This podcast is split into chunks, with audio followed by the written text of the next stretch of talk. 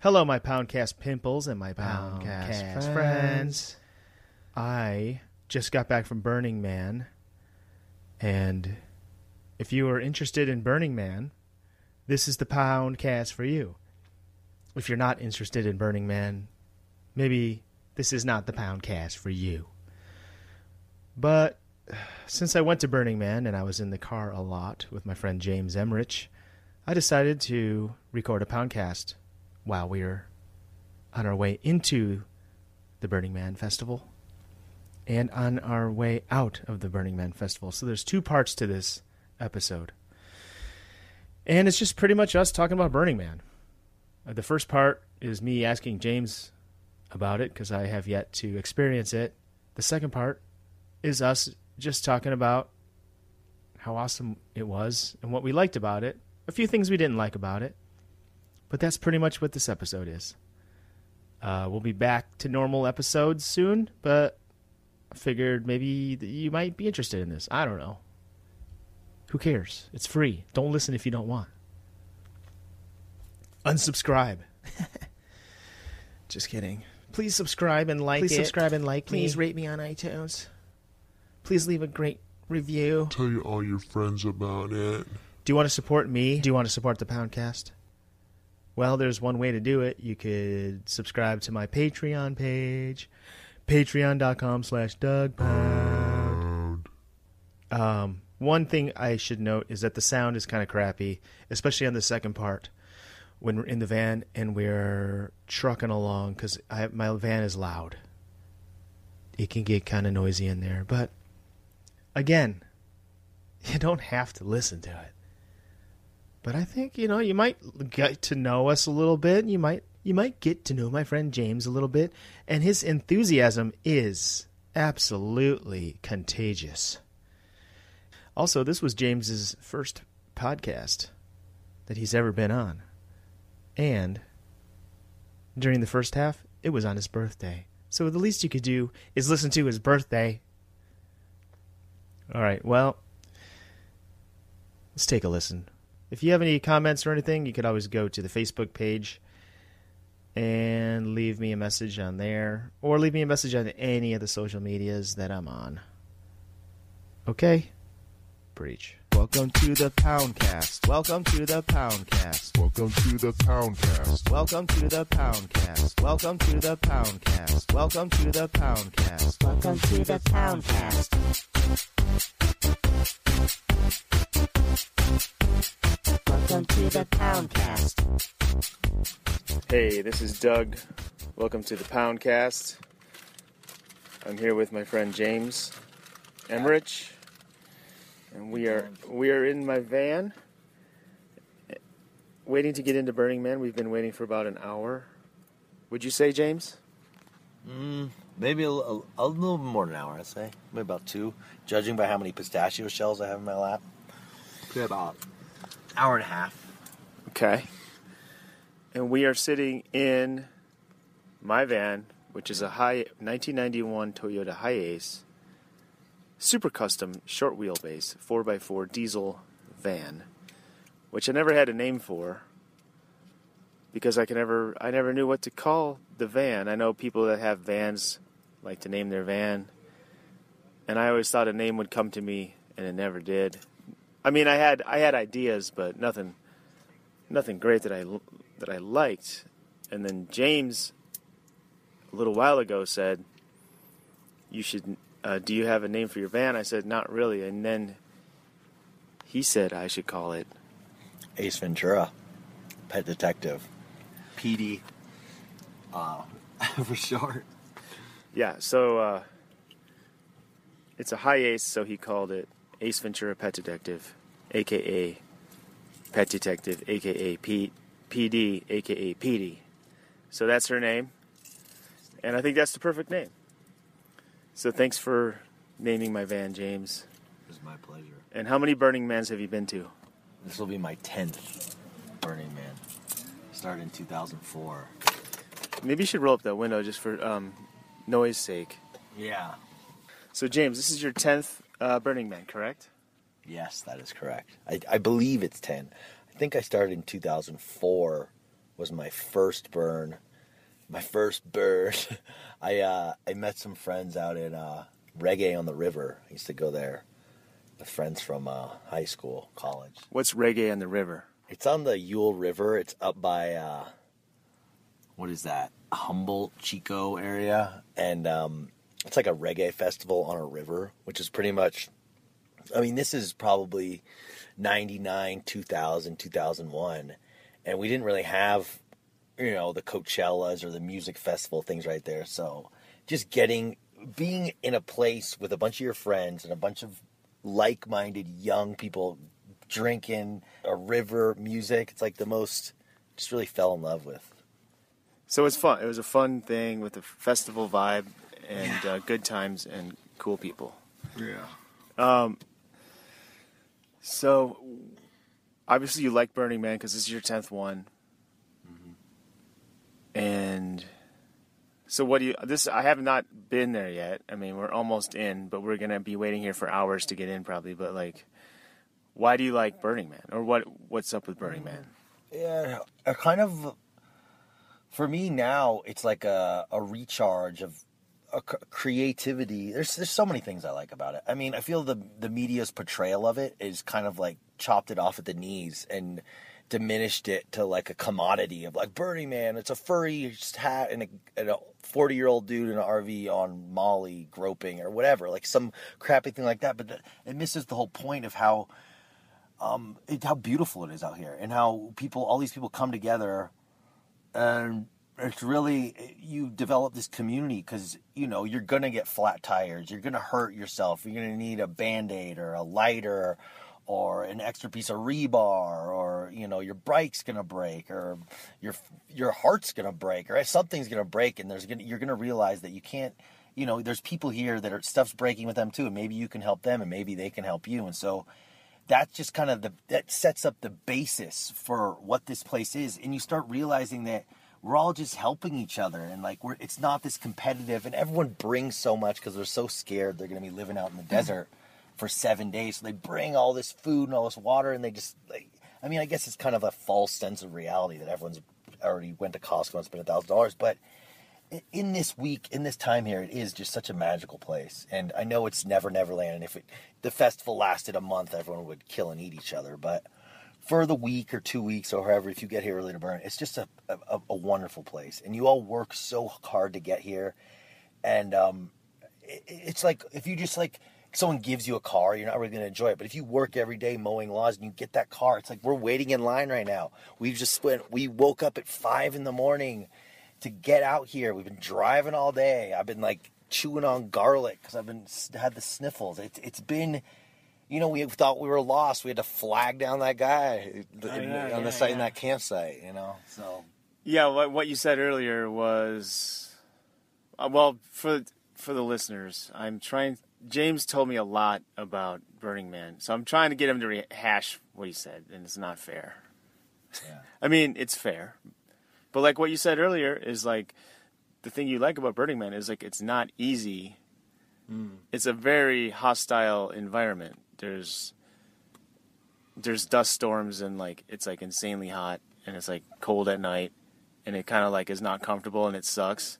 But that's what makes it like the struggle of it makes it is better. what makes everything more enjoyable or something or makes it seem like you Yeah, when things are too easy, it's it's kind of like a sultan, like Prince Ali in Aladdin, or maybe that's a bad, but just someone with just everything at their fingertips. They're usually very complacent. They're not excited about life. But when you really need to work for something, like I was saying, the car, like you mow lawns for, you really appreciate it.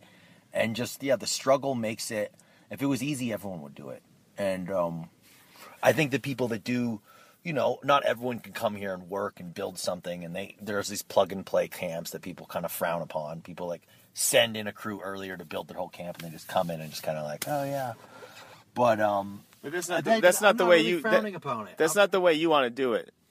no, and, and and I'm not because like not everyone has the time. Like some of these people, you know, can barely get a week off of work and have money. But and people are kind of upset that like some of these higher executives or um, people of power, like a Paris Hilton or Donald Trump or whoever's coming out to Burning Man. But I think it's good. It, more people like that, maybe not a majority, but having them see what it's like here will maybe give them a better outlook on things like communities like this, like um, recreational use of psychedelics for like spiritual. I mean, people think this is a big party, but if you go out to the temple on Sunday night when everyone's holding hands and crying and like shedding, showing their true self, it's like it's not just this like stupid rave in the desert. It's Wait, it's back up. What is the temple for those who don't, the who've never been? temple? Well, the man burns every on Saturday night. So you, the festival starts. Well, it's starting Sunday this year, Saturday night midnight. But the festival goes throughout the night, and the man's there in the middle, kind of like the symbol, the symbol of the whole thing, the Burning Man.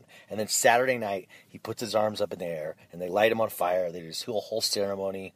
All these fire dancers are dancing around. It's kind of just total chaos. It's like uh almost like a pagan All Hallows Eve or something. Everyone's just like, because you kind of use the man as like a reference of where am I in the city, and when he burns down, you're just like, everyone runs into the fire and runs around in a circle. Actually, someone ran in. I think it was last year, the year before, and it was really bad. It wasn't there, but so that's a crazier. That's letting out. It's like the yin and the yang, and then the next night. The Sunday night is the final night, is the temple burn. And that is, the temple is a place where every year it's built like beyond imagination, like the intricity, in, in, intricacies of um, the details. It's like a, it's it's like a, a church. Uh, it's built, you know, out of wood, and it, it's just a magical place that people go to. And if they've had like a death or a divorce, a, a woman will be there maybe with her wedding dress and leave that to burn, or maybe someone you know, lost a sibling or just a friend, they'll write their name in a little note or just anything, a breakup. You'll leave like, you know, a note from your ex girlfriend. It's this place it's going to burn at the end. It's like a, a way to move forward. And it's people will be there, you know, holding hands and crying and singing or singing hymns and praying. It's just, it's very different than going to say like, robot heart and dancing out which is also fun it's wonderful to dance and, and feel that that pop What's that- Robot Heart? it's, it- it's Is it at unquote- Burning Man? Yeah, it's just it, a, a party. You know, it's a, a big uh, like an art car. It's a big heart on it. It's like known. It's become popular. I don't know. It's like a place. There's like. I mean, some of the places that keep coming back because it's all just camps. It's just groups of people that get together and they're like, "Hey, I like you. You like. Let's have a camp together." And then they get big, and some of them get massive, and they just keep coming back every year, and it gets to be a place you know, like, oh, we're going to district because it's a big, cool dance place. But I haven't been in four years, so I don't know, and my memory's not my strong suit. So So, um, you said it's not necessarily like like it has a stigma to it of being like this hippie kind of festival. yeah, But it's what what it's- what would you say about that? it's it's got the Mad Max hippie in a way, you know, because it's it's such a harsh environment that it's like it's like if you just let if it if if it took place in a nice lake with grass and beautiful trees, and you could just pass out under a tree and get high. It's not like that. If you pass out here, you're gonna die. So it, it's like a harsh realities. And so the people that are out here building this city six months out of the year, they're not like love. I mean, they are like kind of jokey aroundy, like clown kind of, but they're not like lovey hippies. They're like carry a Bowie knife and will like skin you alive kind of vibe. And so that with that element, like this DPW's driving around in their crazy Mad Maxi cars, kind of feeds in. And everyone here, you need to be able to pound rebar and like fix a tire to survive out here because stuff's gonna break, and it's not like you can just. I mean, you have friends, and there are places, the people will help you, but it's not a place where you can just close your eyes and look up and float around. It's really you need to have your head on your shoulders, and that's one of the things I love about it is the problem solving aspect. Because a sa- sandstorm will kick up, or you know, every, something's gonna break or rust, and you ha- and you don't have you can't just run to Home Depot. You got to be like, oh, we'll take the basket off this bike and bend the wire, and you know, just weld this little nut on there. We can tighten it down, and it's like it's almost like a way of fixing things. It's not like perfect, but it's like it'll hold. And what I, what kind of uh, what kind of like things have gone wrong for you over the years that you like MacGyvered together or whatever? um, or just things that went wrong that you had to like figure out how to solve. so many times. I had a car catch fire. Um, yeah, I was telling you I was with Ben and we had an RV and we were maybe 20 miles out of Burning Man and we blew uh, one of the belts. I think that's for the alternator or something. And we sent someone back into Reno. We're like, go back. Here's the belt. Go back and get it. And I forget. She came back with it and it was like the wrong size. It was too big or too small. I mean, this was probably eight years ago, so I don't remember the full.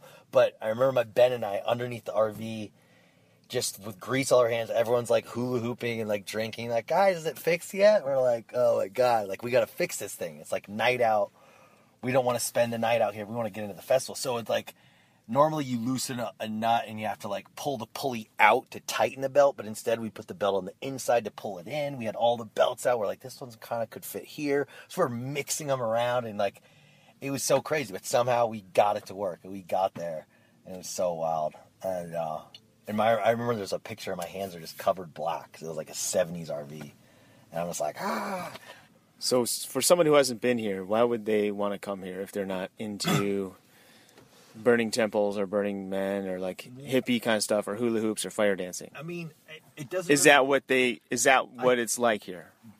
Yeah, I'm not really into hula hooping. I mean, hula hooping, I, I've seen some really cool. What about like Don't drugs and psychedelics it's and not- stuff? It's more about just the vibe, and you can go out any weekend in any city. You know, go to Chicago, San Francisco, L.A., New York, wherever, or a small town, and you're gonna go to a bar or an event or a play or wherever you go out day or night and there's people that are, just got a parking ticket have to wake up in the morning or they're super you know you're going to get a full spectrum of people. And it's going to be kind of you know you're getting some people who are really happy and some people who are just pissed. And the people who are pissed are people at burning man everyone works so hard to be here. They're they're on vacation first of all. They've spent money they've bled they've sweat they've waited in line and they're here and they're so excited to be here. So you're around 70,000 people that have just worked so hard taken time off work busted their knuckles tightening a nut on their bike and they made it here and they're sitting at the bar with them and they're not thinking oh my damn girlfriend just you know took the last piece of pie they're like i just made it to burning man how the hell are you doing and they'll pat you on the back and you feel that energy everywhere you go so anytime you you know you may be in a, a hula hoop fire tantric uh, aquatic flipper sex party, but then it's like, yeah, that'd be weird. But everyone there is super happy and nice. They're like. and they may have tied me to a a pole and whipped me, but everyone was actually really pleasant. You know, it's like there is a Has lot of happened? funky. I, I've said so, I've been in some weird situations. I've like wandered into some tents and seen, you know, one time I, I That was like the weirdest tent you've been in. I would say my friends in Santa Barbara had a bar. My memory's not my strong suit. It was like an Irish bar, and I thought I saw their uh, their tent. It was kind of looked like a, a, an Arabic like. But uh, their tent was burgundy. at Burning Man. this is not in Santa Monica no, or no, Santa yeah. Barbara. They, but they set up their bar here. I think it's called Pappy. I don't know. I'm so bad at remembering stuff. But um, I thought I saw their tent because I went there a few days before. I'm like, oh, there it is. And so I kind of walked in like I knew, or like you're walking into your friend's house, kind of like Kramer, like, hey, guy. And I go in, and it's so dark. And I was like peeking, like, oh, what? a-" And I, as soon as my eyes adjust, there's probably like 50 to 70 naked dudes just like blowing each other, butt sex, everything. And I'm just like, hey, uh, had to, uh, okay. I feel like kind not even, people don't even really look at me, but I was just like, this is really something. And just kind of back out. And then as soon as I backed out, I like went on the streets of the playa where it's a busy, bustling pace. There'll be a guy juggling, some girl dressed as a butterfly. And I just see all that and I'm like, they have no idea what's happening just in this tent. And I just walked off and it just, it was just like, wow, the, the magics of the playa. But that's another beautiful thing. It's like you could just do that and you can do kind of anything here. No one's going to judge you like they would in the normal world. But I don't know. I've yeah, it's it's really fun here, and it's just cool stuff everywhere. There's a potato gun shooting range. You know what a potato gun is? You load it and you spray like Aqua Net in the back. you They had a shooting range with potato guns. Like you can't You shoot the whole potato, or like Yeah, you know you pack tiny- it in. You get like PVC pipe. Oh, like a, you shoot the whole potato. Yeah. Because they have these potato guns. No. That's like a little toy where you like push it into the potato and you shoot These like are a like little. six feet, like four to six feet tall, long PVC pipe. It's like, you know, a two inch or two inch pipe, inch and a half pipe, and then it Uh-huh. goes to a big chamber, and you shove a potato in with a like a broomstick, and then you unscrew the back. It's maybe like a six inch chamber Right. in the back. Unscrew the back. You spray like hairspray or like uh, carb cleaner or something like that, or engine igniter stuff, and then you screw the back on, and then you have a little switch, and it sparks, and it shoots the potato out like a cannon. You could like put a hole in a car, maybe not a hole in a car door, but it's you would not want to get hit with one of these fucking things. It could probably kill you. And you're just shooting it at a wall. There's no like security, and there's everyone's just laughing. It's like crazy. And then uh, my friend was telling me last year he came out here. He was walking. I mean, this is to say it's not some hippie festival. He was walking. He saw this room, and in the back there was like a chest. It was like free stuff. And he's like, "Oh, cool. You know, everyone's giving away. It's a gifting community. There's no money here." So he walks in the room, and as soon as he gets to the chest, he steps down and he hears like a click, and a plate goes down, and a door slams beside him, and he like a curtain drops, and he's trapped inside of this like box, and everyone's there like, "Ha ha, we trapped you!" And there's a timer on the wall for like an hour. And he's like, What? I'm trapped in a box? And everyone's just laughing at him. And his friends are like, Yeah, we'll be back in an hour to get you. And it's kind of like, that's the norm. And they're just fucking with him, like, Oh, you thirsty? Here, here you want some water? They're like, Get me out of this box. But it's like, it's that Joker kind of like, it's not malicious and it's fucked up, but it's like, it's crazy out here. Like, oh, there's this one other time I was just walking through the campsites and they had this preacher out. And he's like, Come play the game and there was this coffin. You had a coffin, and there's people sitting around a card bowl with like a, it was like a cap gun with a balloon on it with like red paint. Uh-huh. And you know the scene in Deer Hunter when they're like have the gun to their head. yeah, the like- Russian roulette. Yeah, Russian roulette. They do the thing, and you're like, bah, like passing it around the card table, and then you pull it, and if the balloon went off, I don't know, it was some weird gun that had like a pin or something.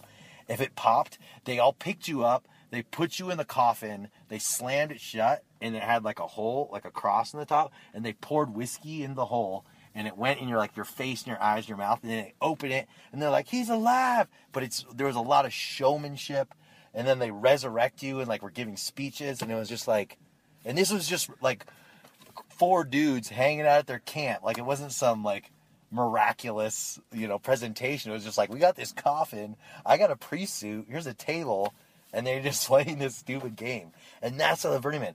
You just play these, cra- and everyone's down. Like in normal world, I'm like, guys, I got this game. We're gonna tie our shoes together. They're gonna go on the roof and have these paper airplanes. They're like, James, I gotta go to work. I'm like, uh, okay, yeah, all right, yeah, maybe we'll get a drink later. But at Burning Man, people are like, wait, then wait, what do we do with the paper airplane? I'm like, I love you guys. So it's like this imaginative. Everyone's down to do whatever. Yeah, like I remember one year my sister, we were we were camp next to this camp called the Glam Cocks, and there was like this. They had this huge. It was much. It was probably like fifty gay dudes. They were like super ripped, and they like dance around and like like party all the time. And we were right across the street with them. And my sister's like, "All right, you guys think you're all cool with all your dance moves and sexy bodies," and she challenged them to a dance off versus our camp. And our camp was just so much like. There was maybe like 15 of us, and we were just like, what? A dance off? We were not like the dancers. And then on the last day, we actually had the dance off. We tried to like choreograph that thing. And our dance off was like maybe like 10 minutes of us planning, like, okay, then I'll do like the crab walk, and you jump over me, and then I'll twirl.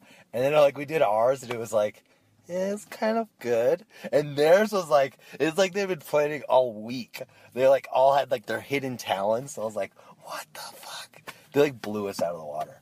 But it was so funny that my sister went over there and was like, I challenge you to a dance. And like that's the kind of stuff that's happening. People would be like, we'll just hand you a note and be like, you need to find this treasure. And you're like, what is this? And you're like, okay. And you like go to this, it's like has a spider on it. You go to some bar with a spider and hand him a ring. Then he'll like hand you a goblet. He's like, this is for you. And people just like give away shit. It's just really cool, man. Like you can't buy anything here, right? No, there's no money. I mean, you you could buy ice and coffee, and like, yeah, I don't know. People will sell you stuff, but you're not supposed to. And really, yeah, most of these stuff just like trade, or they don't even like say trading. It's more like gifting, because then they think like, oh, I gave you three ice cubes. Right, it's not bartering. It's just yeah, giving. it's just giving, and it's just yeah, it's really cool. Like if you got it, give it. I was really worried about what I was gonna bring to gift, and I know you. What did you bring? I like made all these harmonica necklaces. I play harmonica, so I got all these little necklaces, and then I went. We live in lovely Los Angeles, and I went to the bead, the bead district, which you haven't been. Y'all should check it out. Just like beads galore and chains and whatever. It was, super, it was very inexpensive, so I made up some uh, pretty cool necklaces to give. I saw. I saw one. That's pretty cool. And Yeah, so I bought. I bought some some like thumb drives, and I was gonna put some music on there. I, I gotta. I gotta f- do that. You should hide them, place or like you've seen that thing where like in the walls where they put like a thumb drive, you like plug a. Oh, maybe I it. will. That's kind of cool. Then people could like come in and like have to. You could like glue well, I. I figured like if somebody gives me like a free whatever sandwich or something, I'll be like, well, here's here's just a thumb drive. Can you make it so the thumb drive? It'd be cool if you put it on something, like Well, no. it, and put a little sign like "hook a computer up to me," and then people would like hook their computer up or whatever to it, and then it would start something like a vi- like A virus? I don't have time for Not that. a virus. I just put some music like a there. fun virus. you ready for some fun? no, please. Maybe next year. No, of No, but I bought the necklace thing based on your based on your thing. It's good. But anyway, how big? How big is Burning Man? Very big. It's bigger than you think. It's ma- that's why everyone has bikes. It's so big. It's I think I read it was 16 miles of streets. It's like a big clock. Look at like a bird's- Sixty miles of streets. Yeah, because the streets go out like a clock, like A B. Like this year is robot theme, so they'll start with like uh, it goes A B C D E F G. So A would be like Android, B would be like bot, C C three P O. You get it? Then it goes D E F whatever. So uh, it, it starts with B would be BB-8. yeah B B. It's all droids. It's all Star Wars based. Yeah. D. um, yeah, so it's set up like a clock where six o'clock is uh, center camp, and you can s- tell that what that is because it's got these flags on the top. Because once it hits Wednesday, Thursday, Friday, there's so much blinky crap everywhere you can't really tell where you are. But you'll always see the man in the middle, so you're like, that's the middle of the clock. And then the temple is like twelve o'clock, straight out, and then center camp is six. So you can kind of tell if you can find center camp. And then the ends are like two and ten, and that's where the big sound stages are. And we're at nine forty-five, so we're gonna be. Close Are we gonna be right by a sound stage? Yeah, we're gonna be close to some. But they point their speakers out. What are you gonna be sleeping in? Uh, a hexayurt. What is a hexayurt? It's uh, it's built out of like the the foam. I think I forget what it's called, like Artec or Artike or something. The foam from Home Depot. You can get it in one inch, inch and a half, or two inch. Is it like insulation foam? Yeah, it's like insulation. It's like reflective. Right, On one silver like stuff. So if you lay down six of them on their side, so they're like horizontal, and make them in a hexagon, and that's kind of like your base. And then if you take um, another six and you cut them diagonally and kind of make uh, triangles that are eight feet at the bottom, you know, and then go up, and then you put six of those on top, so it kind of looks like a little hut, if that makes sense. You can Google it. But I'm actually sleeping in an R13. That's a R12, like six on the bottom, six on the top. And R13 has a it has the doorways taller. It's like a different design. My friend, my friend Bobby Gibson actually built it. I was gonna build one, but he already had one from last year, so he let me borrow it, which is huge. Because uh, When you go to Burning Man, do you like to? Because it's going. There's like. Is there different stuff going on in the day? Like what's going on? I- the nighttime is like a ra- like a party Yeah. like time. the nighttime can get a little intense and chaotic, just because it's so much disorienting lights and everyone's more fucked up, and it's just kind of like, "Wah!" and it's hard to like get interactions with people because you can't, you know, at night you can't really look someone in the eye and have. It's more like, "Wah, you know, it's the chaos, the fire's out, the blinking's out, and you're, you know. But during the day, I, I personally enjoy the days more because you'll find a guy who's like fixing his old CB radio with like making some coconut drink, and he's like listening to Jimmy Buffett, like this guy is cool, and I don't know. It's just you have more. I like to talk to people, and so I feel like I have better conversations during the day. Where but I love to like dance and prance around and get crazy too. But just the days I've I have fonder memories of of just uh, wandering around and um, meeting just the some of the best people I've ever met in the world are attracted. It's like a magnet, and it kind of filters out people that I probably you know I may get along with them, but the people that do come here are just really some of the best people I've ever met, and it it, it uh, it's like a concentration of them. I mean, they're not all perfect. I'm sure there's some douchebags around there, but in general, they're all really kind-hearted, like hardworking, creative, um, just uh, future thinking, uh, psychedelic, enthusiastic, um, just swa- awesome, happy, positive people. They're like down that appreciate fun and like like life. I don't know. It's good. Like, look at these people. They're just like raving in the street. Like we're waiting in a line. Like if people did this at the DMV, it wouldn't be so bad. This guy's just like got his glow sticks. We saw some chicks smoking a joint on the roof of their RV. You know, you gotta. It's not a. It's not the destination. Yeah, so um, we've been sitting here. It, it, when we first got here, we drove through these like I don't know what you would call it these these lanes in the dirt, and it seemed like we got pretty far. We were like, Yeah. looks like we were gonna get in pretty soon, but then we saw a sign that said "Tune in to the tr- to the Burning Man traffic radio." So they have their own radio station, and we turned we tuned into it, and they said the wait's gonna be seven to eight hours. Yeah.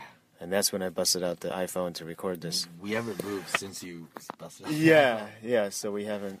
Yeah, Anyway. carry this guy. So they Burning Man has their own radio station. What else do they have? What else they they have have? mul- they have It's like a own city, airport. right? They have an airport. They have a post office. And How do they have an airport? They land planes. You can fly into Burning Man. But there's a post office. I'm saying, you know, um, Why is there a post office? It's, it's just one week here, right? you can mail letters? From, oh, so it's like outgoing stuff. I think you might be able to receive it too. Do, is it? Do they have their own like postmark? Like I've been there. it's called stamps. Black. What's it called? They Black post- City. From what I remember, Black Rock is- City. This is a hazy memory, but I, you go there. They have stamps. They have uh, postcards, and you can put buy stamp. Or I don't know if you buy. You trade. Trade for the stamps and postcards, and then um, you give them. You can write a postcard and give it to them, and they send it out. I've done that. It's pretty cool. There's all sorts of things. It's, it's so much more organized than you would think. It's just crazy. The amount of hours of work is just it's mind. It's like we could have built a monorail from New York to L.A. in one in the work that goes into one Burning Man. It's insane. What? Um, don't they also have a like a newspaper or something? Oh yeah, the piss clear. I don't know if they still have it. Why is it called the piss clear? It's kind of like the uh, because when you're pissing at Burning Man, you're supposed to be pissing clear. It means you've been drinking enough fluids. So it's kind of like a joke on that. But it's it's like an onion. It's been going on like since the very very beginnings. I remember when I first was coming to Burning Man, we would put a a mailbox at our camp, so they would deliver it, and you could just give mail to people. 'Cause it's kind of it's such a playful place. It's so fun. You're like, I got a letter for you. I hope, and it, and I think it it it uh, it brings that back in me. And I haven't been in four years, which is like a long. It's like a college or a high school, and I think it has changed me, and I've become less uh, like just fun. Or maybe I don't know. Am I still fun? but um, yeah, the piss clear. What were we saying? It's kind of like the Onion. It it writes articles like uh, poking fun at the whole scene of like people doing too many drugs and like what it, there's like lists and I, I forget the examples, but it, it's written very well and it's printed here, and they uh, they deliver it with little. You can be a a news boy or girl and go deliver it. Who who else like works here? Well, there's a DPW, people I talked about earlier, they're like Department of Public Works, and there's the the, uh, the DMV people, Department of Mutant Vehicles, and then there's like the heavy machinery operators. What are the mutant vehicles? The Rangers. Every vehicle with like a gas engine um, either needs to be a stand-up scooter or it needs to be like mutated in some way. So that means But not in my car. no, you can't drive this car around. But you're saying the ones that they drive around the Yeah, festival. if you're driving around, they're pretty much like bars on wheels. It's like a big moving bar. Most of them are. Some of them are just cars, but who are the guys? cool. Who are the people that wear the um, the khaki, uh, uh, like the the khaki outfit? The? Rangers. I was gonna be a ranger one year. What does the then- ranger do? A ranger's kind of like the segue between the guy tripping on peyote and the police. It's like there's a guy tripping on peyote and then there's a police, and it's like if they if you just let them hit each other, there's gonna be like someone getting stabbed or whatever, someone getting tased. But the ranger is there because they're like, you know, you.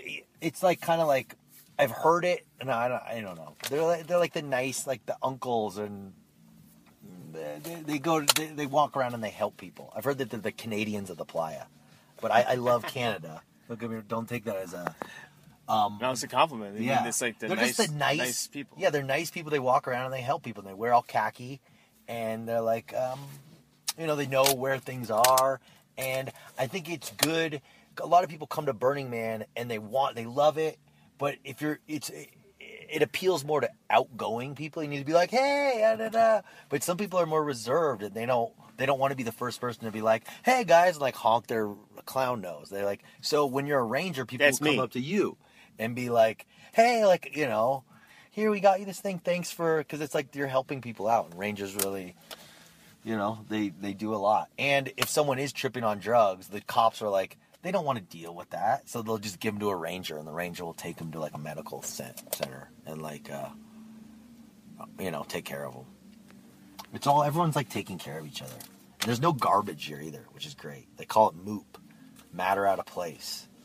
So it's like you can like score points, cool points if you pick up garbage here. It's so great that like it's very clean. Like other festivals, concerts you go to, they're kind of just like grungy and I don't know. I've watched some of the videos of like festivals in Europe and it's just like Jesus, they're just like dancing on garbage. And Coachella is pretty dirty. I mean, it's not terrible, but it's pretty bad. Yeah, that would. Why don't you think they translate? Do you think people transfer or translate like the good, the good? Uh, I don't know, uh, ethos, if that's the right word. I- like, like okay, it's cool to pick up trash here, but you go back I think to wherever you're from. Do they? Why don't they like, you know, try to practice that? And they're like, quote, I real, real do, world. but we're a majority. Burners, when they go back into reality, whatever, like spaceship Earth, it's like they're like, "Oh, you weirdo! You high on drugs? You're taking mushrooms. You shouldn't be able to vote or date my daughter." No, but like doing stuff like picking up garbage. no, I know. I think they do. Let's make that. cool. I like the idea of that. I Let's like that too. Make that cool. And I think it's such a thing here at Burning Man and not so much at other festivals because there are certain it's like part of one of the rules that you obey because it's like, oh, better drink. It's not like, ah, maybe I'll drink water, whatever. It's like you need to obey the things here because this is a harsh place that can kill you. It's like it's like you don't fuck around here. Where it's like I feel like other festivals, it's just like whatever, man. Like you can just pass out and fall asleep. Like it just doesn't matter. You can just fuck with fuck it up, and it's like you don't need to respect it. Like you kind of need to respect Burning Man, or else it'll fuck you over.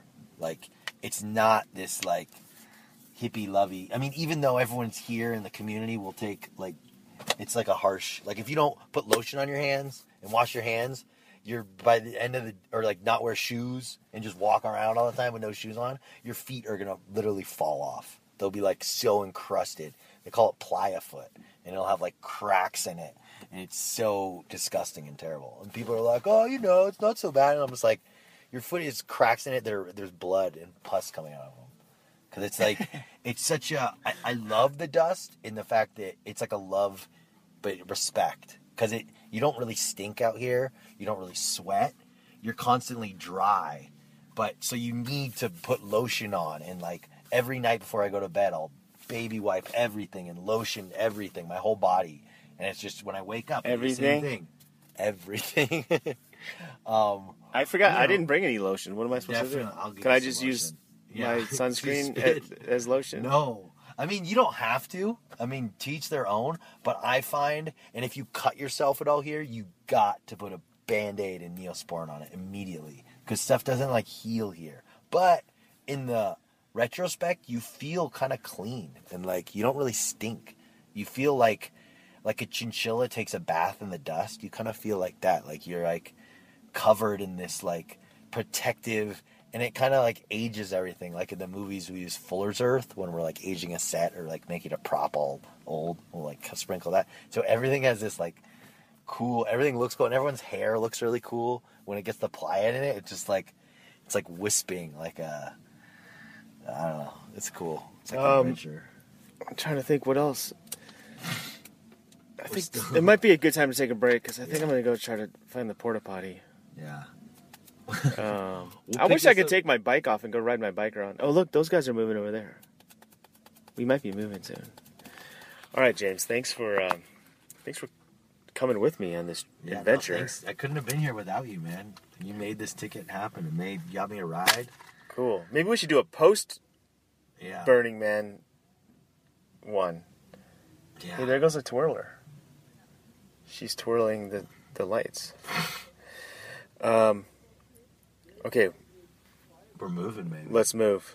We'll talk to you talk to you soon. What's up? This is Doug, and uh, we are in my van heading back to Los Angeles. We are in the middle of uh, I don't know California. It looks like a desert. It's very hot outside. Today's Labor Day. It's really loud in my van. Uh, sometimes it goes into high gear, like you heard, like you're hearing there. uh, but who cares? I'm just gonna talk to James. We're gonna do a recap of our Burning Man experience. Just to set the stage a little bit, my fingers are thrashed. My uh, fingernails, they look like they were chewed off by a piranha, they're all black. I have duct tape around my middle finger, and it hurts a lot. I don't know what happened to it. Um, my nose is stuffy. I might have caught a little cold. Could have been, uh, could have been the one that you had. I might have caught yours on the tail end, but it's not. Passing of the torch. It's not too bad. Uh, and uh, my ex- let me just wrap. I'll give you. Uh, I'll start with my uh, my initial thoughts. Was that that was an incredible trip. That uh, I had a blast. Um, my goal was to get out of my comfort zone, and I definitely got out of my comfort zone. Um, I didn't. I didn't know what to expect. I mean, I kind of knew what to expect. I've heard um, about the the eleven laws or whatever. What are they called? The eleven principles of Burning Man. Yeah, the eleven principles. I don't I don't know all of them, but some of them stuck with me. Um, radical self reliance is is one of the cool ones that I, I appreciated a lot. And um, another one that I liked a lot is I think it's called like anti commodification or something like that. Or basically, everyone there, no one there is getting paid to like perform there or like when you see DJs and stuff, none of them are are paid. They're just They're not paid money. They may not be getting paid money, but they're getting paid. You know, it really makes you think about why we do anything. And I think, especially living in Los Angeles, a lot of the things I do and really get up and get motivated for are financially based. You know, even though I work in the quote unquote art department in the film industry, a lot of things I do are not very artistic. And um, going to Burning Man, yeah, a lot of people are there, no one's getting paid, but the things you're receiving are so much more. It's it's lessons in life. Like uh, your fingers hurt. It's like I asked you before. Are you putting on lotion? You're like ah, not so much. And so it's like there's instant repercussions for things at Burning Man. Like when you work hard, you get things. When you fuck up, if you don't eat, you don't take care of yourself, you're gonna get hurt. It's like a, it's an extremely harsh environment that will. I mean, the Playa does provide, and there is a, a, a credible community. So if you do get hurt, they will help you out. But when while while you're in the process of getting here, you're going to be learning some major lessons just about when I take care of myself. You know, I feel like I need to feed myself. Like it's not like our, our camp did have a meal program, but you know sometimes you're out and about and you're not getting fed, so you really need to cook your own meals and put on sunscreen and stay hydrated, or else you will be you'll be sorry. You're going to get sick and. So it's really it's cool that it, it does teach you be self-reliant, radically self-reliant, and um, and I think that that lesson is it's it's it doesn't hit as hard at home because it's kind of easy. You can always just pick up the phone and be like, I'm just going to order a pizza and be kind of lazy. Where if you if you if you put things off at Burning Man, you're gonna get you know like if there's a hole in your tent, you'd be like, oh, I'll just patch it later. You'll come back after a dust storm and everything will be thrashed. You know, be like, okay, there's a lesson there. You know, it's like you really need to take care of things, and um, I think that's Yeah. Um, a couple other thoughts, uh, things that I, I don't know. Um, I don't know what, what. My brain is a little fuzzy right now, but sure. um, also we drove. We left last last night at about. What, what was that? Six o'clock. Yeah, six o'clock. Six o'clock, and it is now twelve noon the next day, and we we we we thought we were gonna get a hotel room in Reno, Yeah. and every single hotel room in Reno was booked, and every single hotel Every- in Carson City was booked. Every single hotel in every little town we drove through was 100% booked. Insane. So we slept in the car in a rest area, Still Uh, haven't showered. and we haven't showered. We did stop at a hot spring. Yeah, we stopped at a hot springs and kind of rinsed off. But um, when you go to the when you go to Burning Man, you really you really are dirty. Like you are really really dirty the whole time. Um, But it's it's You- not real dirt. It's like uh like there's dirt like you go out and play a game of football, tackle football in the mud, or you know do some outdoor chores like raking, gardening, stuff like that. That's like dirt. The dirt at Burning Man, it's because it's like a it's like a chinchilla bath, like a baby powder. So. And it's so dry and alkaline that you don't really stink. So, because nothing really survives it. There's no plants. There's no animals. You yeah, that's one that's one thing that I I thought we were just like in a desert, right? I, I knew it was dusty, but what we are in is a like uh, a, a lake bed that's from like like, a- the dinosaur era. like I forgot what he said. What I forgot what he, what I, I stopped off actually at a um, there was a a little a, a BLM like camp, and they were like, stop in and you know ask us anything about like the Bureau of Land Management. So I asked him some questions, and he said it used to be 500 feet deep, like uh, mi- millions of years ago. So it's an old lake bed, and there's nothing. Usually, when you go to when you go to the desert, it seems like a very harsh environment, but there's cacti, and there's little plants, and there's birds, and there's lizards and stuff. This is no life. There is not bugs. There's not any kind of little plant that that lives there. So you are absolutely, yeah, you're absolutely like in a dead zone. It's like the harshest environment you could really imagine. Like if you were dropped there with nothing, there's no chopping the cactus to get water or, you know, survival book skills. It's just no shade, no life, no nothing. Just really just death all around you. Which is it's crazy that this event happens here that everyone you bring in literally everything. People truck in water. People are building showers.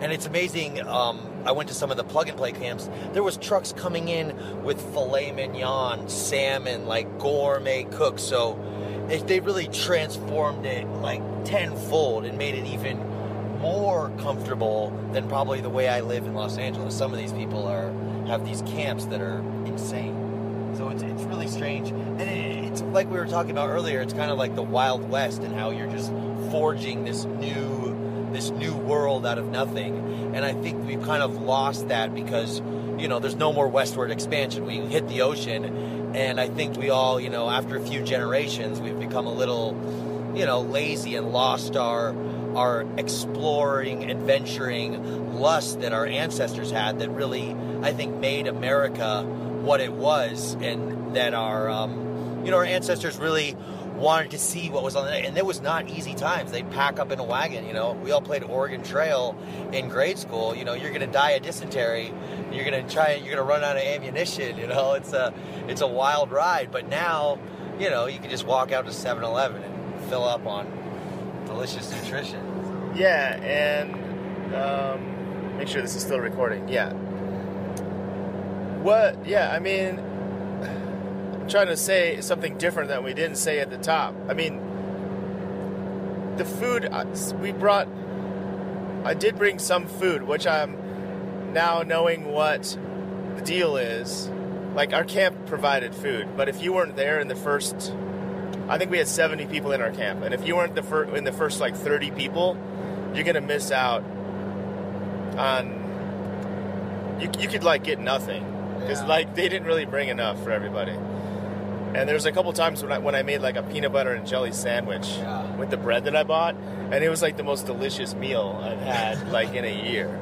When, when you're out there, it's like eating and sleeping. You know, in they call it default world. In your normal life, you kind of wake up, eat breakfast, do a little work, eat lunch, do a little work, have dinner, go to sleep.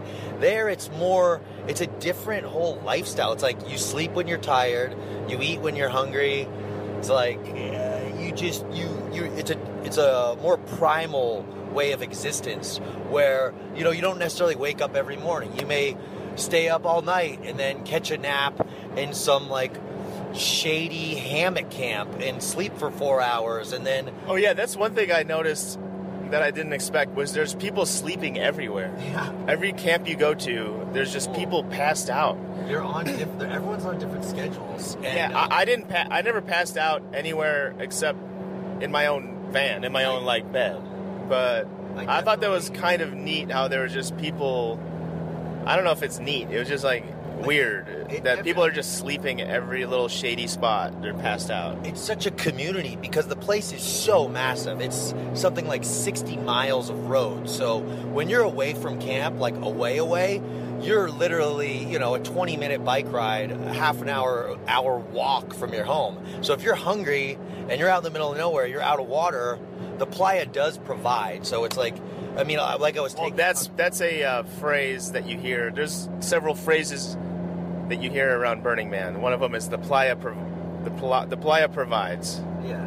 which means anything you need, you'll get to it. a You'll, extent. I mean, some people will come out with nothing. I know there was a guy who used to come out naked, and he would get gifted a ticket, gifted clothes, gifted a place to sleep, and gifted food because everyone brings out so much. Because the fear of dying in the desert with no water, I think, hits people while they're at Costco. So they're like, "Oh, we'll we'll double up and get like 50 gallons of peanut butter," and then they get out there and make three sandwiches. So uh, by you know Friday, Saturday, they're like peanut butter sandwich party.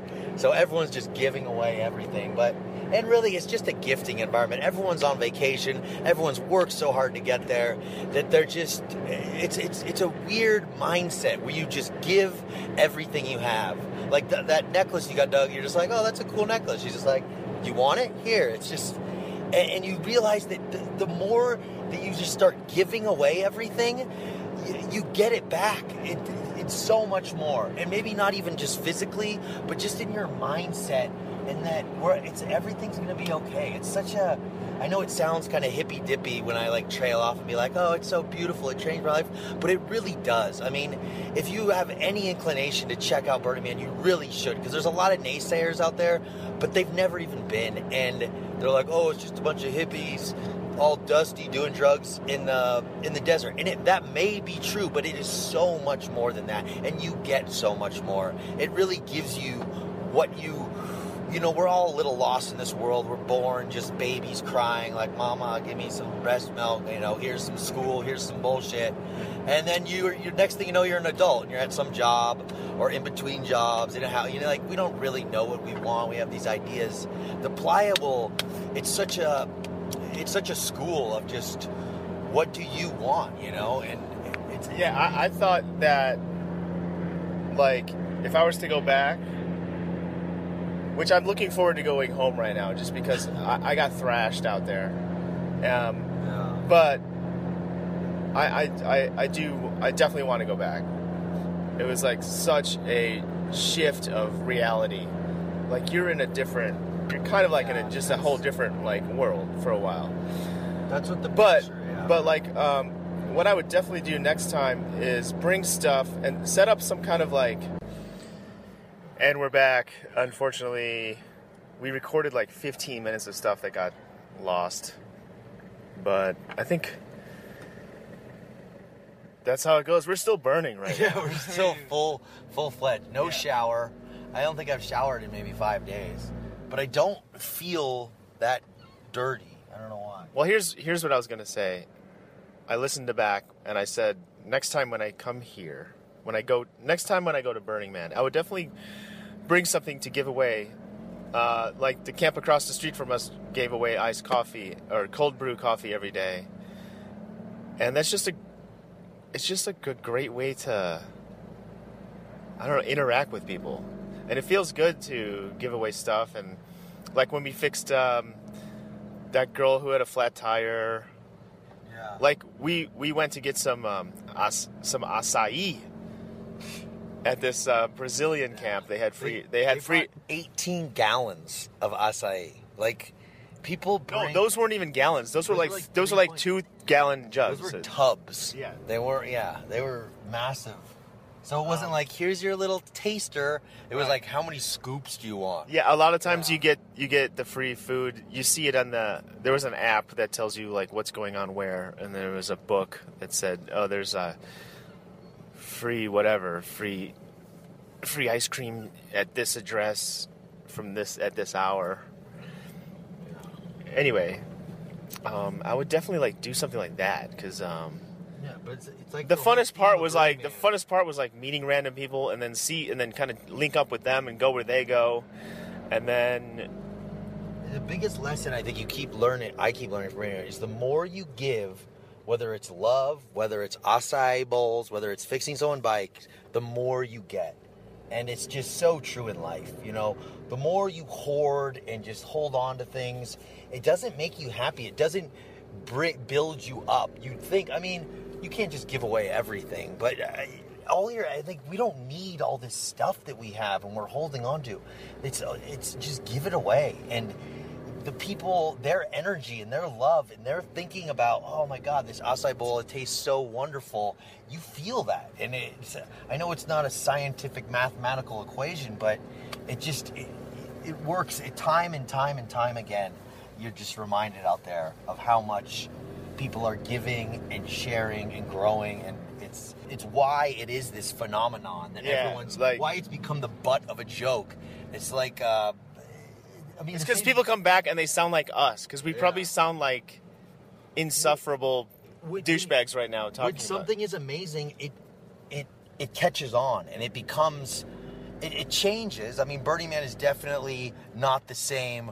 It's not as rough and tumble and Mad Maxy and guns and explosions as it used to be. You know, now I would say it's le- it has a less of an edge, which I think is a good thing. Everything changes. But I think this part might have got deleted. But I was saying how.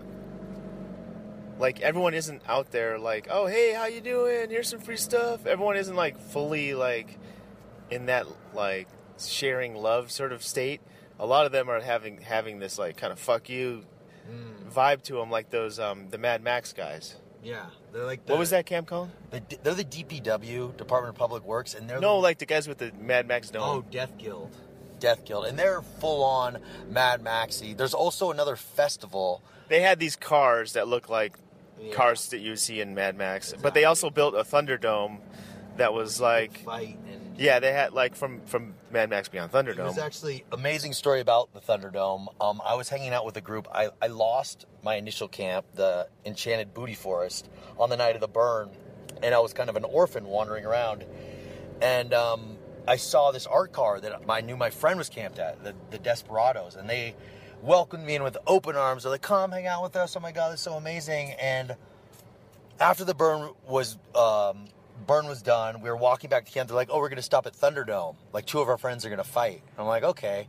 And the beautiful thing was the um, there was a, a lawnmower that towed this covered wagon. It was kind of like an Oregon Trail art car, but the lawnmower broke. So the way that they were transporting this art car was there was about 30 to 40 people with a huge, the rope was like three inches thick, had the rope over their shoulder and they would drag this art car. And there was a DJ in the back spinning and the wind was blowing and just seeing this group of just raggedy burners like drag this covered wagon across the playa and just yelling commands like everybody left who knows where we're going it's such just it personified the whole feeling of what burning man was like as one person you know you're in the desert you're gonna die but as a group you can like do everything and move mountain it, it was so magical but back to what i was saying so we're all headed to the thunderdome and by the time they get there Thunderdome's closed. So they're like, oh, we're just gonna, we want to fight. It was a, this couple, and they're like, we want, we've been wanting to fight at Thunderdome forever. So they were wrestling, and the wrestling game they were playing was who can pull the other person's socks off. So I mean, I've, I've, I've seen people do it before. So you're kind of wrestling, trying to get at their feet. You know, you're kicking, you're scratching, you're screaming, and they were not holding back. They were really going for it. And the guy ended up actually kind of like pinning her down and grabbing her socks, and we're all laughing, ha ha ha. And then they roll through the dust a couple times, and he reaches out of his back pocket and pulls out a ring, and goes down on one knee and asks her to marry her. And he, nobody knew about this, and it was just so. After pulling this wagon and seeing this wrestling match that was like full on hardcore wrestling, and then seeing them get married, it was so amazing. She of course said yes. They hugged and kissed, and it was like, and everyone from the camp rushed them in the middle, like a the scene of like the end of Mighty Ducks or whatever. Where everyone's like, ah, and it was just, it was such just a high that you can't. I, you can't. I mean, I can try to explain it, but the feelings and the emotions rushing through me were just like, it's mind blowing. Just, and that's just one of the little stories of experiences you have out there that just show you how beautiful humanity can be and communities. And it's, and I just met these people that night. You know, I, I'd, I'd hung out with them with a little before, but just seeing how it was just it blew me away, and it it was one of the, the highlights of my burn. Just seeing, just raw, just love, and I mean, like I keep uh, saying these kind of hippie stories, but it's it's such just a magical place, and um, I, it's blow me away. Yeah. Well, I guess we could wrap it up soon. We are stuck in traffic. We are in a small little town. yeah. Maybe this is where we We're got at those. Jake's Saloon. Yeah, We should check out Uh, some of these spots. we could stop here. We're in Yeah. This Lone. is all We're in Lone Pine, California. This is all part of the bird. It took us 24 hours to get here in a car. From when Doug picked me up, it was 24 hours of Doug and I in a van. Oh, yeah, from- literally From from James's house until we got actually into Burning Man was 24 hours in the van. Yeah, there was Drive. just we'd stop to get gas and food, but then we'd back in the van. And how long have we been? We left Burning Man at 7 p.m. yesterday. And what time is it now? 12:41 p.m. 12:41. So we're pushing. So uh, we'll probably I make it in 20. 20 I guess we could wrap it up. I mean, I understand that Burning Man won't was not for everybody. Yeah. It's for people like you and I. We like we like to get dirty and we like to fix stuff. Yeah, we if like, you like if you like adventure, I mean, yeah. It's just like it's kind of like a nonstop adventure. Yeah, but like it's it- not it- relaxing, but it's you'll meet the greatest people you've ever met in your life. You'll have the most memorable experience, and you'll learn more about yourself than any trip to Maui or Fiji or whatever. I mean, it's just it's a it's a religious experience, I would say, and it, it teaches you uh, lessons that keep. uh, It gives you what you need, and um, I can't speak highly of it enough. If you were, yeah, Yeah, I would say that for me, it is by far the most like incredible event I've ever been to. Like festival, easily the best festival I've ever been to. It's it makes not- it makes Coachella look like a joke. It- Coachella something. is not Coach. Those are all like concerts. Those are all the, the difference between those is that all those other festivals happen on Earth, and Burning Man happens happens on the Moon or Mars, where it's like after a few days of living on Mars, there's different laws, there's different rules, there's different. I guess I guess they they're kind of different. I mean, Coachella has Jay Z and like bands and stuff, and this is pretty much just DJs. And there's there are So some there's bands. You can there, there's live bands, but they're not as prominent. You just need to search them out. There's everything. Yeah, I think um, Diplo played a lot, and some bigger DJs like that, Skrillex you played, don't and go there um, for the music. You go there just well, if you're in, it's it's more. Of, I'm trying to say it's more of an EDM yeah, Like-. DJ kind of culture there. But also, like Alan Parsons played two nights, which we I kept trying to see him, and like, um, I missed it because Well, I feel the like schedule was wrong on the, the nights are more ravey and the days are more music. It's kind of like I was talking. I definitely like the day. A few, uh, yeah, a few other thoughts before we wrap it up. But I definitely like the days more. The night is uh, like unbelievable. Like just seeing, like Yeah. I don't know how many thousands of people out with neon blinking lights everywhere. Yeah, it's kind of like What I don't like about Burning Man was how loud some of the sound systems. Like there's sound systems everywhere, It ju- it and just- there's just like four on the floor house beats going everywhere, and some and they're going all night, I, thi- I and think sometimes all day. I think a lot of the sound is just like a it's like a macho pissing contest, you know? If some sound car rolls by and they're louder, it's kind of like, "Oh yeah, I'm better cuz I'm louder." So it just it's kept getting louder and louder. Like the Camp Crossroads had like 12 earthquake speakers. Those speakers are like $5,000 each and they just like just one of them will shake a building, like shake bricks off a building. And they had 12 lined up. Yeah, like, there was really? no escape. Really? There was no escape the bass. Yeah. I had the most. like I, I, I went to Home hand- Depot and bought the, the the headphones that you that look like ear, you know, Yeah. giant ones that go over your head. I bought those for like people that use like jackhammers, and that did not stop the bass. Yeah. Like there was no it escape. in the ground. When you put when I put my head on my pillow, it would be louder, even though we were. Pro- I was probably 300 feet away from the actual speaker with RVs and tents in between. When I put my head on the side on the pillow, it just like came up through the ground like a tremor. Yeah. So I mean, also we were in an area that was closer to like, I, I guess you would call it like Main Street, where all the louder stuff was. Yeah, you can be you can be further out where it's much more quiet. We were 9:45. in So that's one thing that did drive me nuts was like how loud it all was all the time. Um, but I get it. Like, um, I don't, I don't know. I, I guess I get it. Everyone's trying to like turn it up as loud as they can everywhere they're going. Well, you want to be the best and the baddest because every year you go, I'm sure you're thinking right now, like, oh, next year I'm gonna, oh, and I'm gonna do that. Like, I'm gonna do the iced coffee. I'm gonna have a bigger bike. I'm gonna have a cooler camp. So people people spend their whole year thinking about what they're gonna do next year. And this festival's been going on for what 20, 30 some odd years, and so at this point, people are have been building and building and building and bigger and louder and brighter, and so it's just become absurd what people are bringing out there now as far as sound systems. And Yeah, I mean, other than that, I mean, if I went back, I would definitely try to like live further out on the on the on the alphabet on the, clock. suburbs. and also the daytime stuff was I had I had more fun doing stuff like there was a one a, uh, a camp called Swing City that was like slack lines and like rings Yeah. and like different things to climb on and swing ring. around on. The rings and and that you did you did that swing that goes 300 that goes like upside down. amazing. That was pretty fun. There was also a skate camp. I had a blast there. They had like a really awesome half pipe. The ring thing was really funny because you'd go out, it was maybe like eight rings. You'd stand on a platform and swing out, and then you'd swing your way back. And you didn't just do the rings. There was a sign that said while you're doing the ring, you had to take off your pants.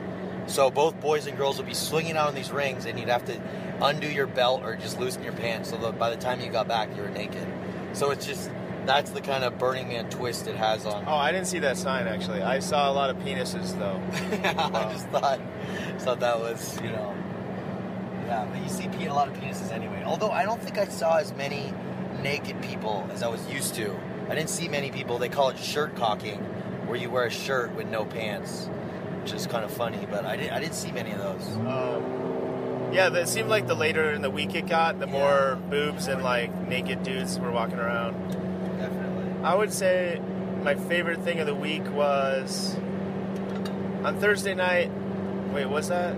Yeah, Thursday night. I went to bed early. I went to I like just fell asleep. I thought I was gonna take a nap at like ten o'clock, and then and then I found myself just waking up, and it was four a.m.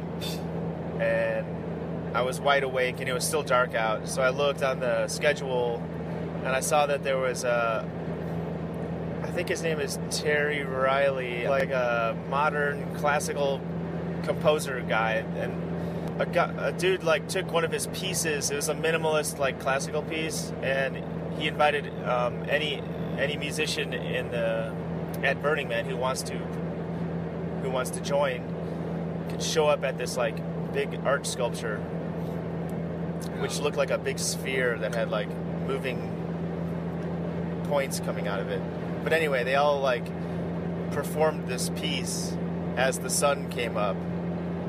And that was like really incredible. I actually started like tearing up. Like I started crying a little bit for some reason. I don't even know why. It's, so beautiful the spectrum of emotion because you could go from that symphonic performance that's linked to this light sculpture that just brings about like this pure love and joy and get so teary-eyed and you can hop on your bike and ride out to Thunderdome and battle someone till your, both of your noses are bleeding and let out th- some rage you've had pent up from a bully in third grade you know? So it's like it is it's just the it, like i'm saying the full spectrum of being a human being from love to fear to hate to anger and friendship it's it's a, it's a roller coaster ride and it's it's so much It's Yeah, so there's like some you can there's some we we left the night that they burned this temple where everybody they built a, a huge temple out of wood.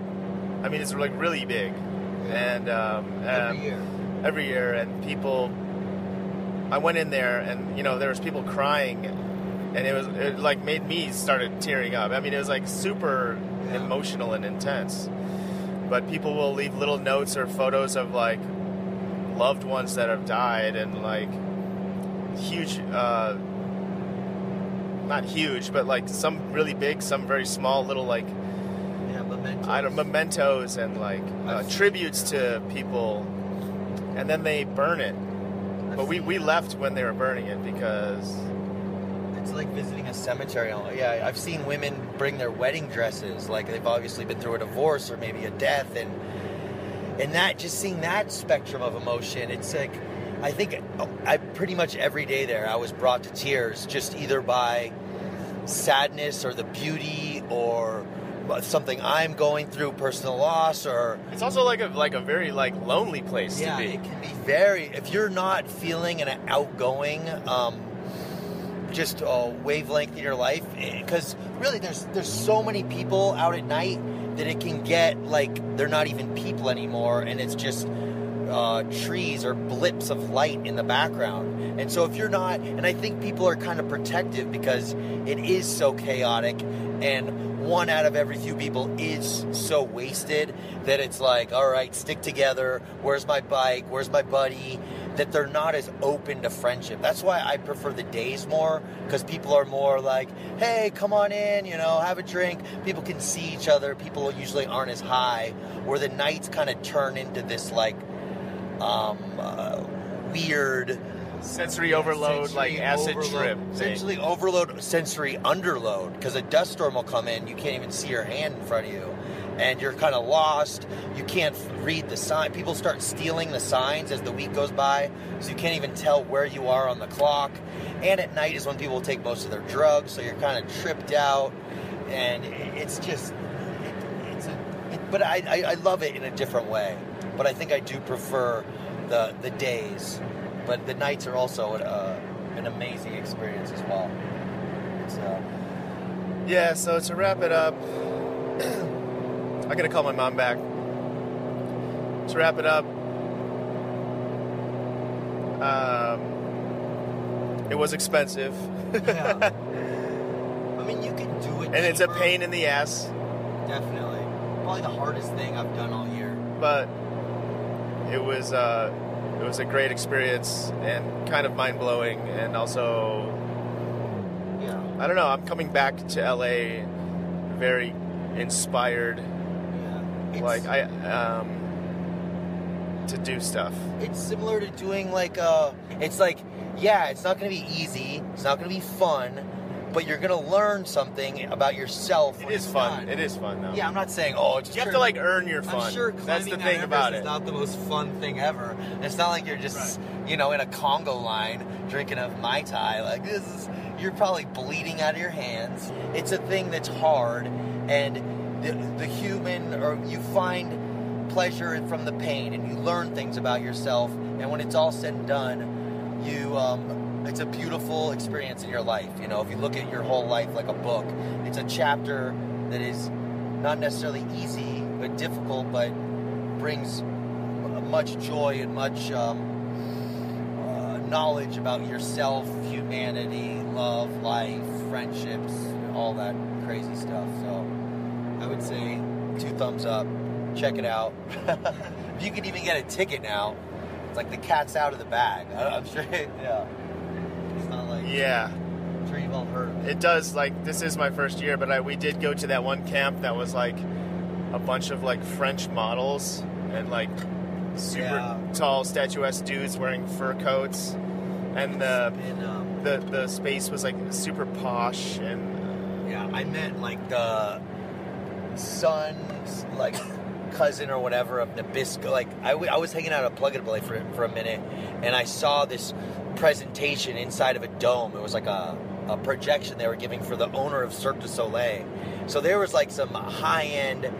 Uh, big wig, uh, very rich. You could tell about they carry themselves.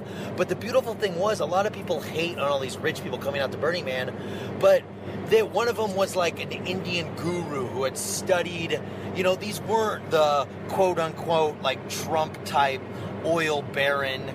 They were enlightened. They were trying to make the world a better place. And so, yeah, granted, they probably weren't slant, you know, pounding rebar with a sledgehammer all day, so maybe they didn't get the same experience as most of the other people at Burning Man. They may have gone into a plug and play, had all their food and their tent set up for them, but they still went and saw the symphony with all the, you know, random people coming in with their instruments playing at sunrise. They saw that. They saw the group of community. They saw us dragging the covered wagon together, you know, and going back to their default world. These are the people that are hiring people, that are passing legislation, that are making the the, the, the laws in this world and and shaping it and if they're influenced by this festival and seeing that maybe psychedelics aren't that bad, you know, there is a strength in community. Not everything needs to be a capitalism game. Like, you can do things and get more than just money back.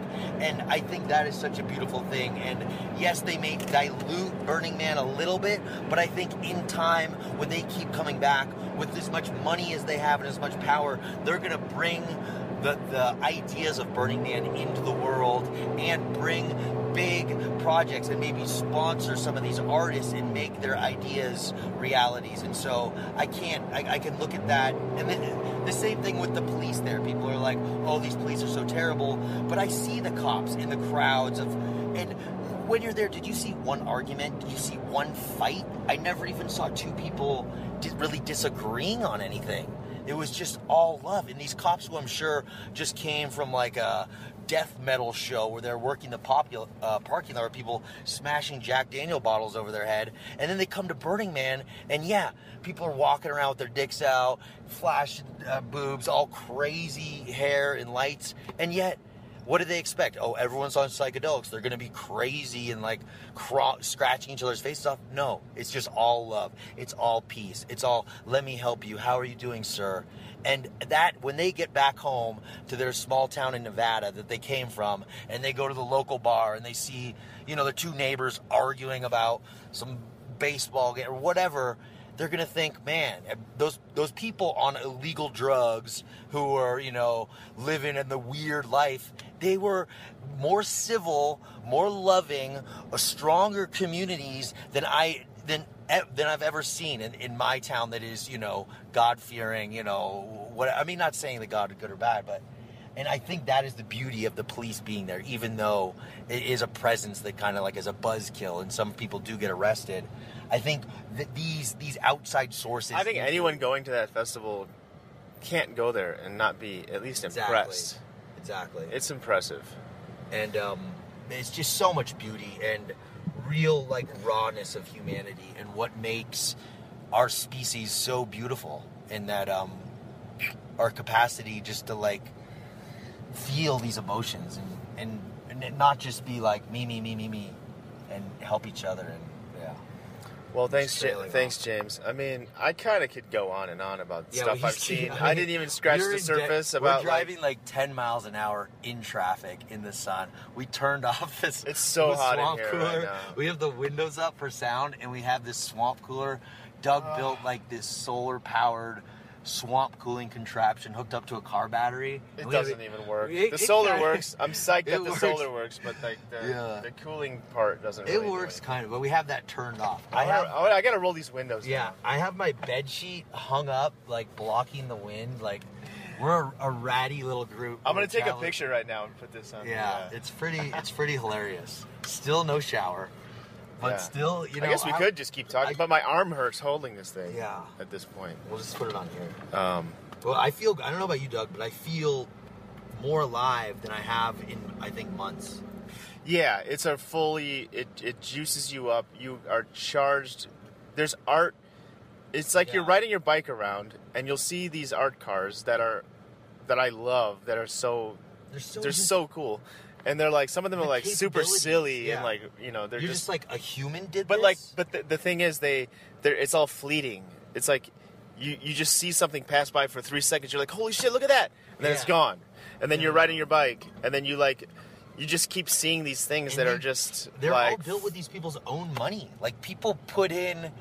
I mean, a lot of people do Kickstarters and parties to raise money, and they have like uh, camp funds where everyone puts in a little bit. But a lot of this is just people go to work, and after work, they're working on these passion projects because it's going to bring so much joy to everyone, and it, it pushes your limits of artistic creativity. And yeah. why- And the the other thing is, there's no like Verizon presents this. There's no, there, I, there's no logos anywhere. Nope. There's no nothing. Not every camp is like some weird, uh, absurd There's like name Dr. of. Bronner's camp that like has a they shower people.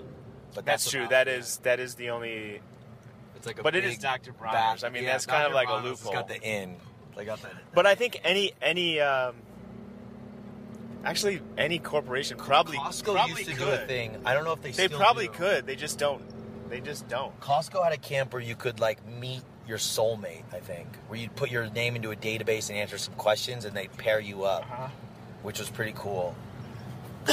but um, yeah, it's it's it's worth checking out.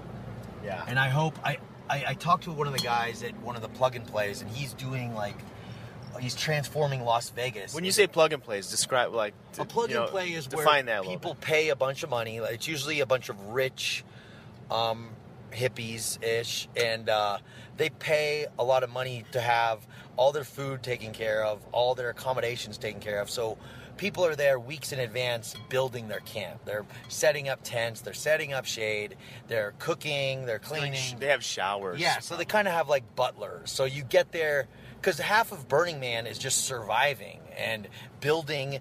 The, what part? One of the parts I love about it is because you build a fort. It's like you're a kid. I built this. It's called R13 Hexayurt. Actually, my friend built it, but I had to like set the whole thing up. I was gonna build one, but he had one. He let me borrow. And it's really fun. And then you're like, you get to decorate it, like figure out your lighting scheme. I had like these solar lights on remote control. Yeah, the other thing, Fabrics. the other thing that is really neat, which is kind of a pain in the ass, but makes it like more kind of cool, is that there's no garbage. Mm. There's no garbage cans around. Where you're just like, oh, I have to throw out this It's called Moop. this can Yeah. or whatever. You carry it you, with you, you. you carry your own trash out. We carried out two big bags of our own trash. Like we Yeah. and like you kind of have to take care of your own People piss even too. yeah, you take it's crazy.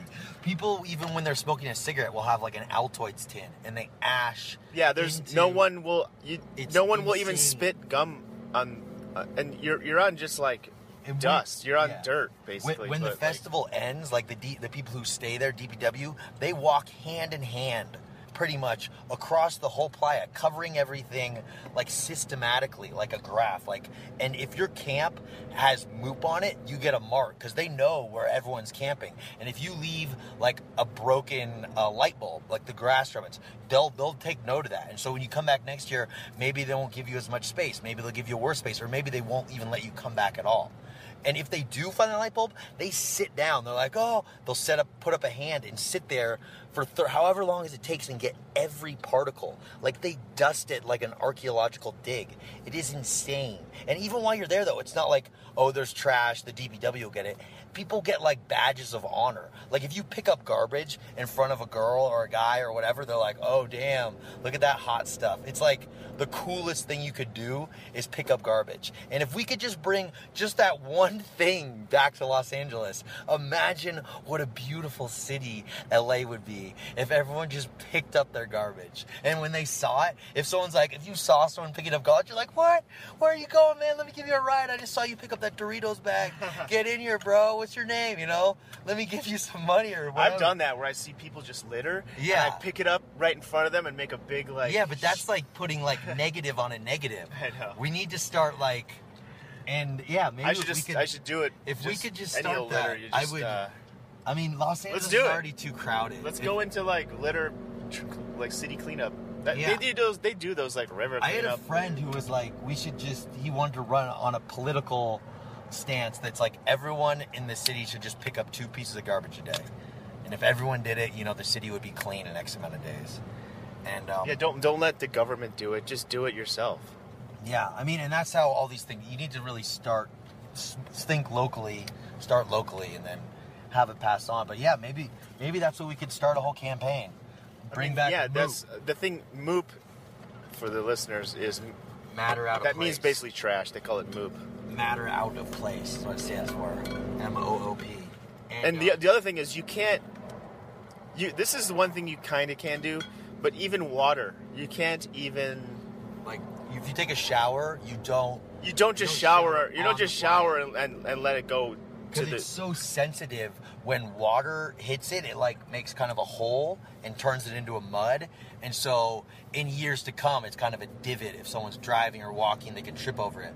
So, you can't like dump out a, a bottle Yeah. of water. So people build these elaborate evap ponds. So you have a shower, and then that'll be over like a big black tarp, so the water can evaporate. But in our camp, we even had a pump system, so the water would go down into a chamber. It would get pumped up, and then get leaked through this like fabric, this intricate fabric, and keep getting pumped through, so more air can evaporate through it. It's like almost like misting it. Yeah. So it, it, it's crazy. Um, it's just um, it's wild that people go through that much just for water, but that's uh, it's beautiful too.